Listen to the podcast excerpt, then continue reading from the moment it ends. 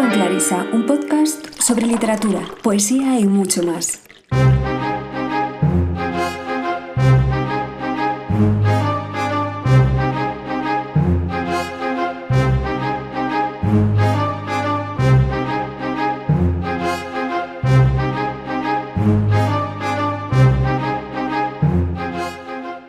Bienvenidos a este tercer episodio. Gracias por compartir de nuevo vuestro tiempo conmigo. En este invierno temprano, la luz de la mañana brilla cetrina. El verdor de la hierba quiere escapar de la nostalgia. Doy el primer sorbo de té y me propongo a hacer de la vida algo sencillo. Hoy en día es casi una heroicidad. Todo tiene que ser novedoso, sorprendente, abrupto. ¿No creéis?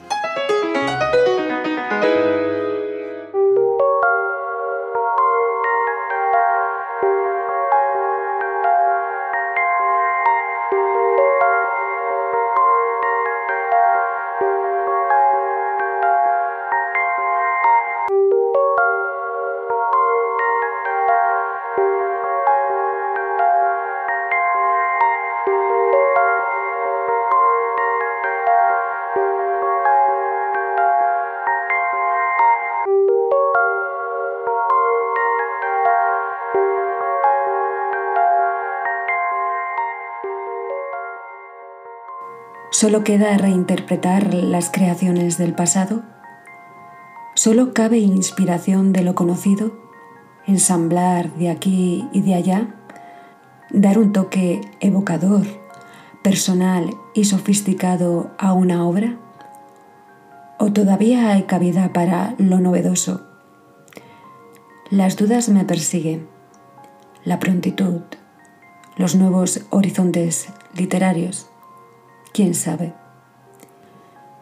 Estos últimos meses he reeditado mi última novela, hasta que me he dicho que debía parar, que ya era suficiente.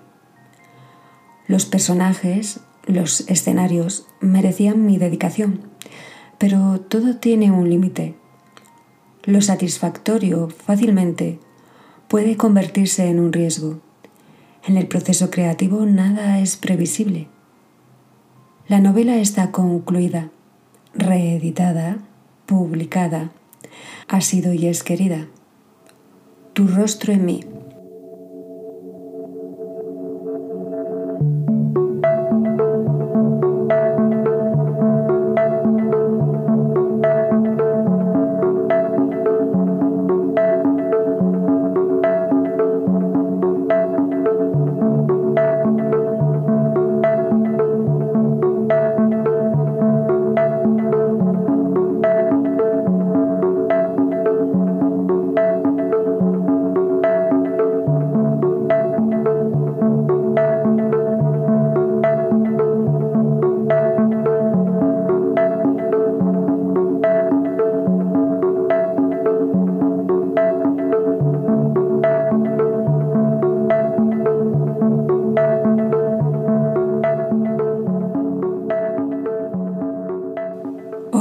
A permitir que este podcast vaya dedicado a ese mundo que he forjado en otro mundo durante meses, a esos personajes que se han instalado en mí en otro tiempo, en otro lugar lejos de mi ciudad y que sin embargo parecen reales, vivos, contemporáneos, que son compañeros de vida.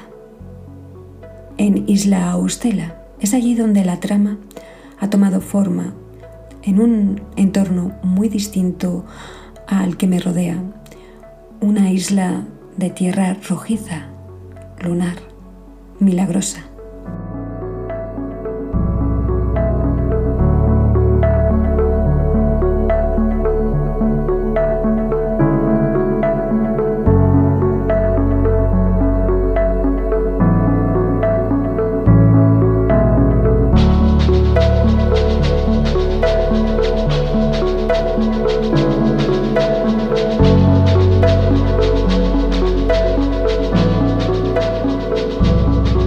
Thank you.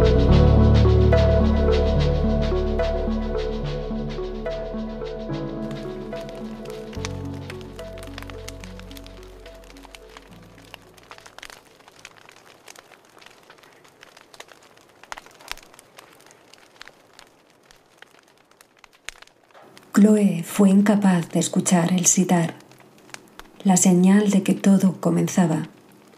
Una pareja de jóvenes ascendía por el camino que conducía a la residencia, cubiertos de cenizas. Dejaba tras de sí la imagen de las llamas que lo devoraban todo.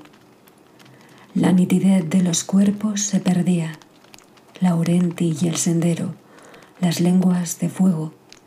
En la sección norte el viento sur entraba por las rendijas de las ventanas en contra de la humareda.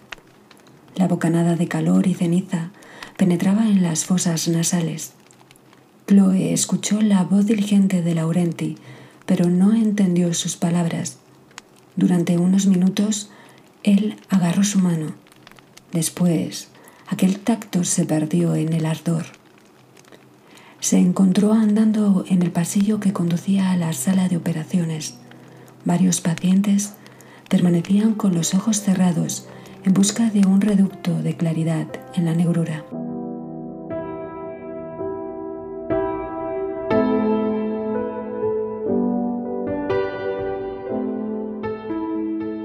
Así comienza mi novela, Tu rostro en mí. Chloé, su protagonista, ha despertado desorientada en el velero Albur tras escapar del incendio de uno de los pabellones en la residencia Dusa.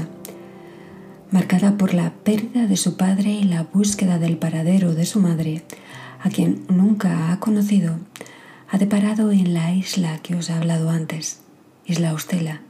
Allí, el científico Ilias Laurenti Dusa investiga la molécula ospicina que promete alargar la vida de los seres humanos.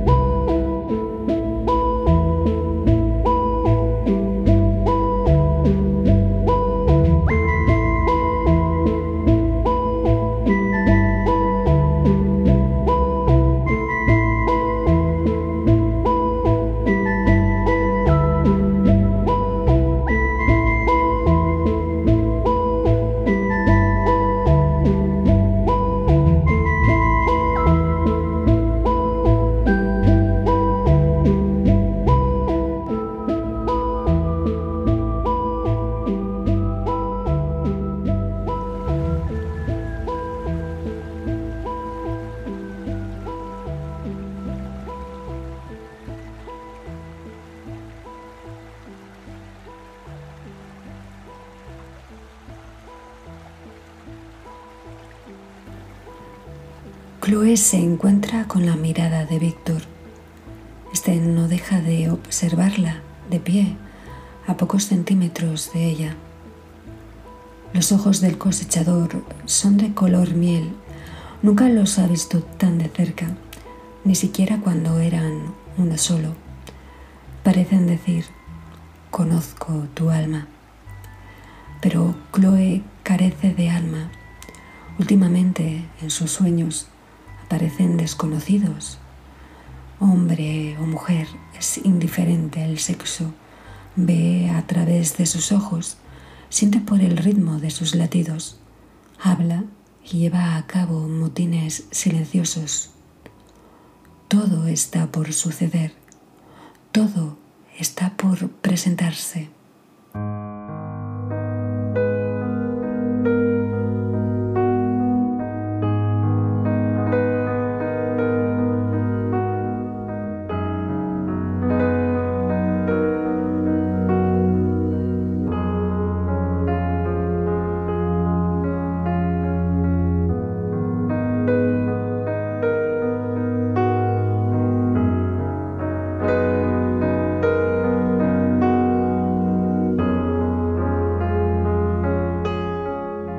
Chloé tendrá que buscar en sus recuerdos para reconstruir su historia e ir encajando todas las piezas que forman el puzzle que la han llevado a ser quien es.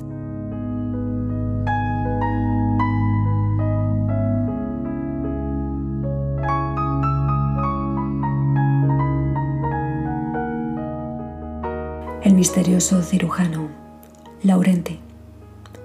Habitualmente viste mocasines y un traje de franela. Saluda quitándose el sombrero de lino que cubre su cabello cuidadosamente peinado hacia atrás. Es un hombre llamativamente rubio. Su mirada, de un azul que no se ve por la isla, es casi transparente. Sin duda es forastero. Sus pupilas quieren decir más de lo que está dispuesto a revelar. Es un hombre dueño de una promesa.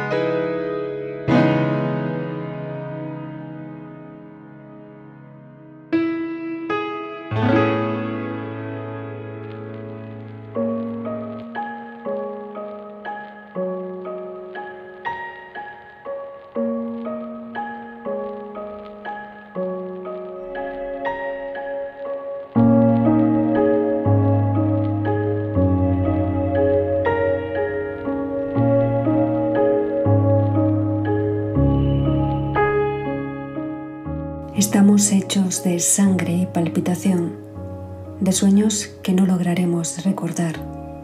Las palabras se agolparon en la mente de Chloe. La joven no supo discernir si las había escuchado en boca de él en alguno de los retiros o si nacían de ella misma. Laurente pareció intuir sus pensamientos y se giró. Las amapolas en plena floración no evitaron que llegara hasta ella el perfume masculino, intenso y al mismo tiempo diezmado por la frescura de la hierba. Entonces pensó que lo más sensato era desviarse del camino. Podría ser que Laurenti buscara, al igual que ella, un rato de recogimiento en el mirador.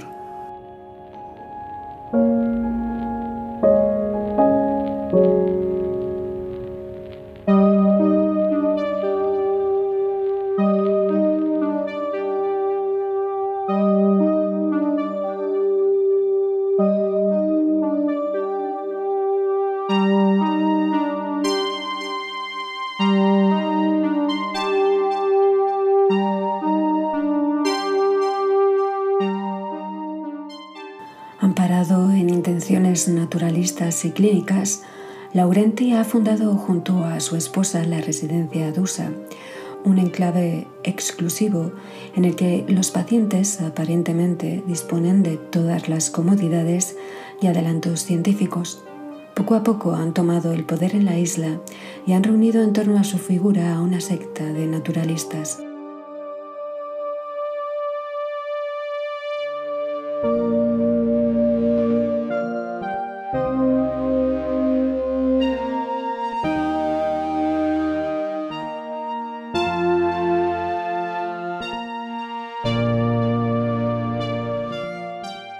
Se habían instalado en la finca con el firme propósito de que todo fuera distinto tras aquella primavera hostil que supuso tantas decepciones, tantas falsas promesas.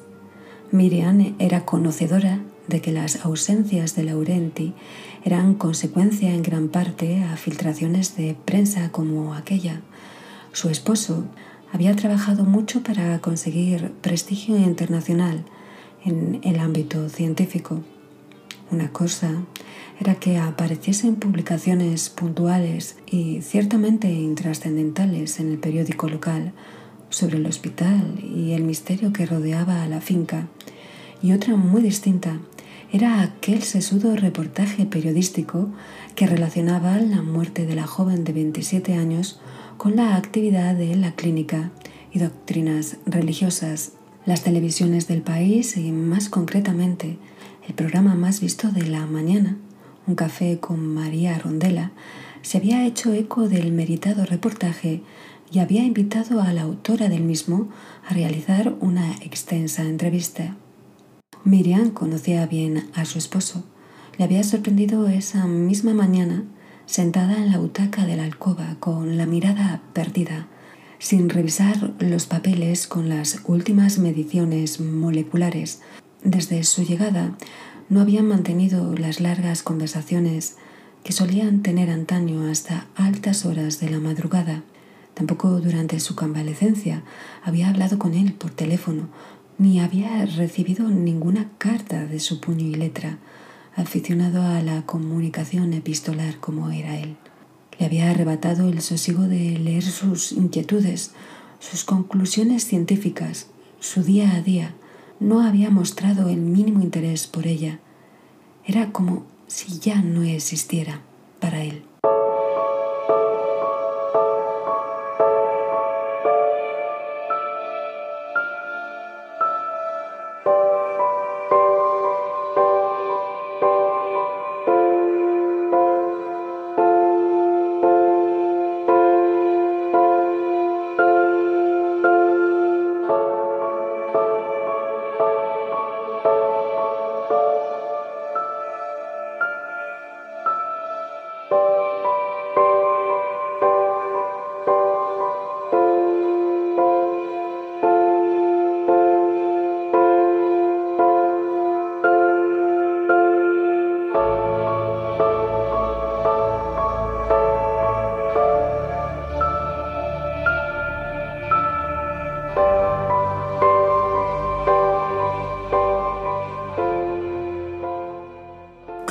Ha sobrevivido al incendio. No es la única. Un grupo de naturalistas ha embarcado también en el velero. Ella, una joven en lucha consigo misma.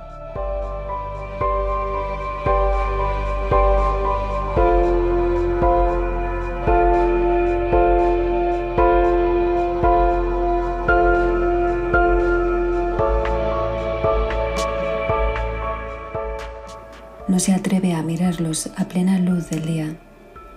Escucha sus peculiares murmullos, acostumbrados a ser comparsa del silencio. La luz es lo suficientemente tenue como para proyectar una pesada sombra sobre el grupo de cosechadores. Los saltos de agua bordean ambos márgenes del río.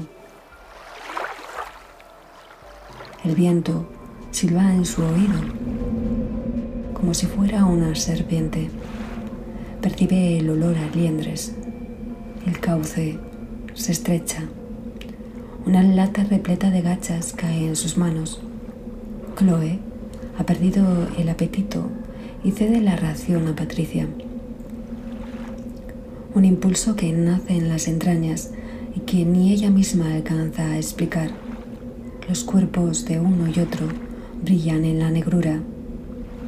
El muérdago ahoga los árboles en las capas más altas. Chloe aprieta las manos en un puño y las coloca bajo el coxis, tumbada boca abajo sobre la toalla. Patricia duerme de nuevo a su lado. Cuando Chloe mira hacia proa, Sebastián ha desaparecido de los mandos del timón. Vuelve la oleada plomiza.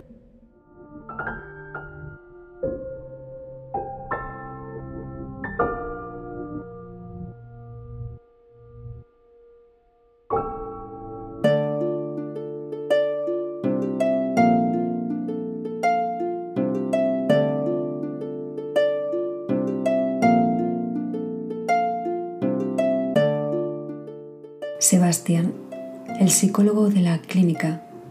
Su esposa se ha alejado de él, atraída por las promesas de la prestigiosa clínica. El psicólogo se resiste a renunciar a aquel amor que tomó posiciones en él de manera sorpresiva.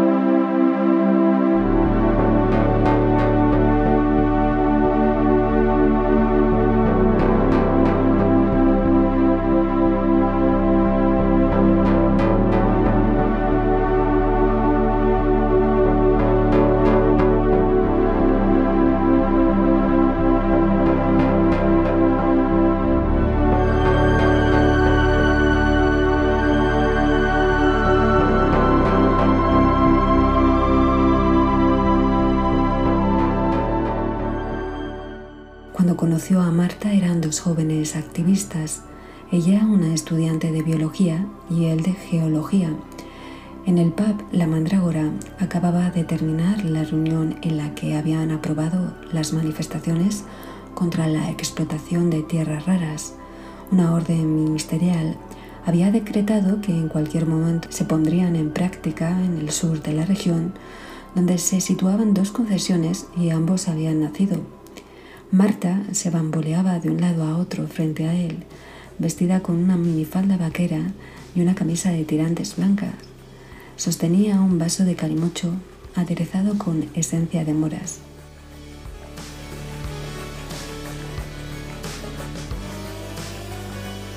«Así que me quieres conocer».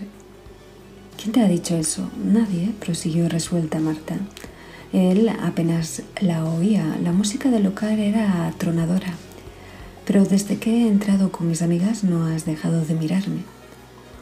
Sus labios y la punta de su lengua se movían amoratados bajo los restos del colorante del licor de moras. Hacía atrayente su boca, más si cabe. Sebastián se esforzaba en no fijar su atención en los labios de Marta. La voz de Marta era ronca y suave. Así sería la forma de acariciarle, de aproximarse, de reprocharle, de besarle.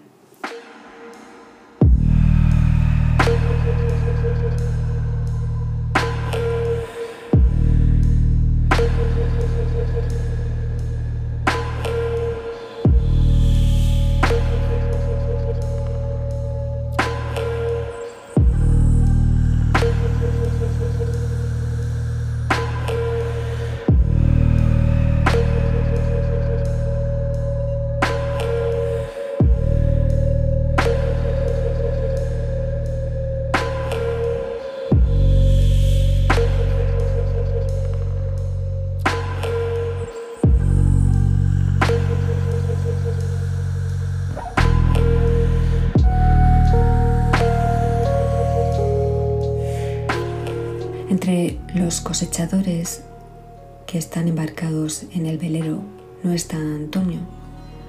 Antonio ha sido el compañero de Chloe hasta hace poco. En la residencia fue el punto de inflexión que la puso en contacto irremediablemente con todo el misterio y el secretismo que rodea la residencia Dusa.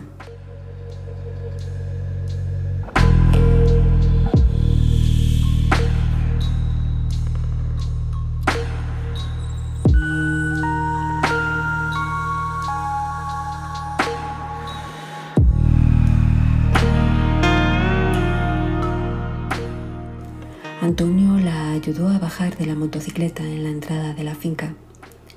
Varias vallas cayeron al suelo. Un carnero balaba entre amapolas recientemente florecidas a unos metros a la sombra de una higuera. A su alrededor, la luz del sol parecía incidir más deslumbradora en la explanada. Aquella inquietud inesperada de la que se resistía a recordar su origen. Cuando asomó la silueta de Laurente y Miriam en el campo de amapolas, Chloe volvió en sí. «Hacen una hermosa pareja», pensó. Había algo especial en ellos, una manera indescriptible de comportarse, pequeñas llamas que no queman al tocarlas. Su presencia rompía la uniformidad rojiza. Ambos iban vestidos de negro, ambos eran portadores de un halo de seguridad que intimidó a Chloe desde el primer momento. Iban agarrados de la mano. Miriam vestía una falda y una camisa con discretos encajes. Su tez era de una palidez turbadora en aquella tierra abrasadora. Hablaba con confianza a los chicos. Una cierta pulcritud acompañaba cada uno de sus gestos. Era lo que más llamó la atención a Chloe. Aquella pulcritud. Antonio agarró a Chloe por la cintura cuando Laurente y Miriam pasaron a su lado. Su cuerpo emanaba un calor agradable. Chloe se aferró a ese calor. Dejarse llevar por el chico que la había cautivado. El atardecer asomaba por la vereda. Las tierras lucían rojizas.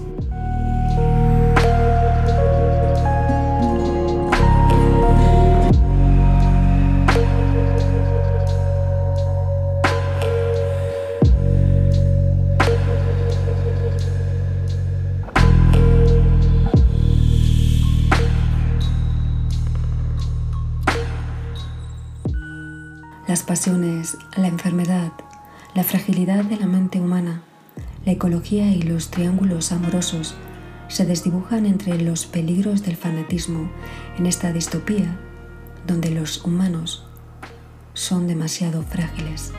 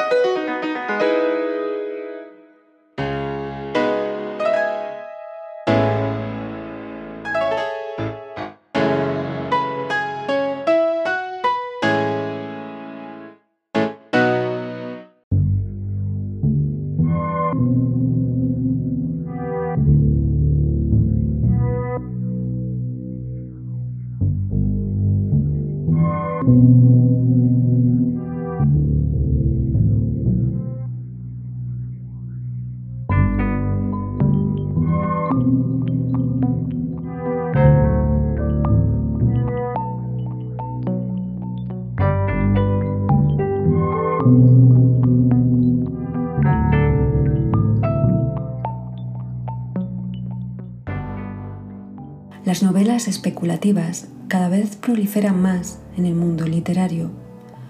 No he escapado de esta tendencia, tal vez porque vivimos en una realidad ralentizada, donde los grandes cambios tecnológicos, sociales, existenciales y científicos se suceden, están ahí, son palpables, pero la sobreinformación y los poderes establecidos nos impiden llegar a ellos.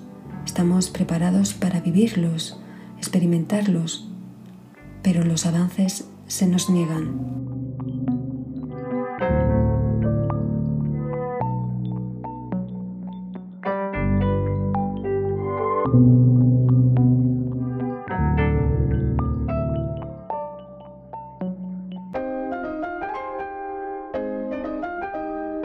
Té con Clarisa, un podcast sobre literatura, poesía y mucho más.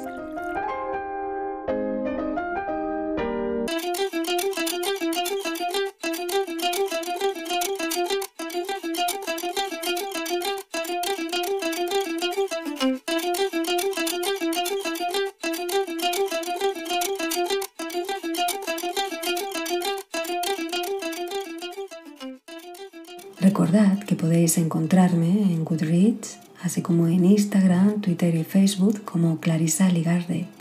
Y por supuesto, los que estéis interesados después de escuchar este podcast en adquirir mi novela, Tu rostro en mí, podéis adquirirla tanto en formato electrónico como en edición de bolsillo o tapa dura en la plataforma Amazon.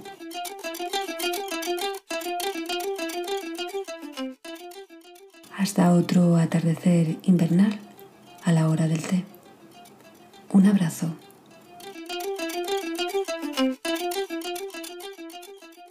Ah, y por supuesto, hasta que llegue ese momento, no dejéis de leer.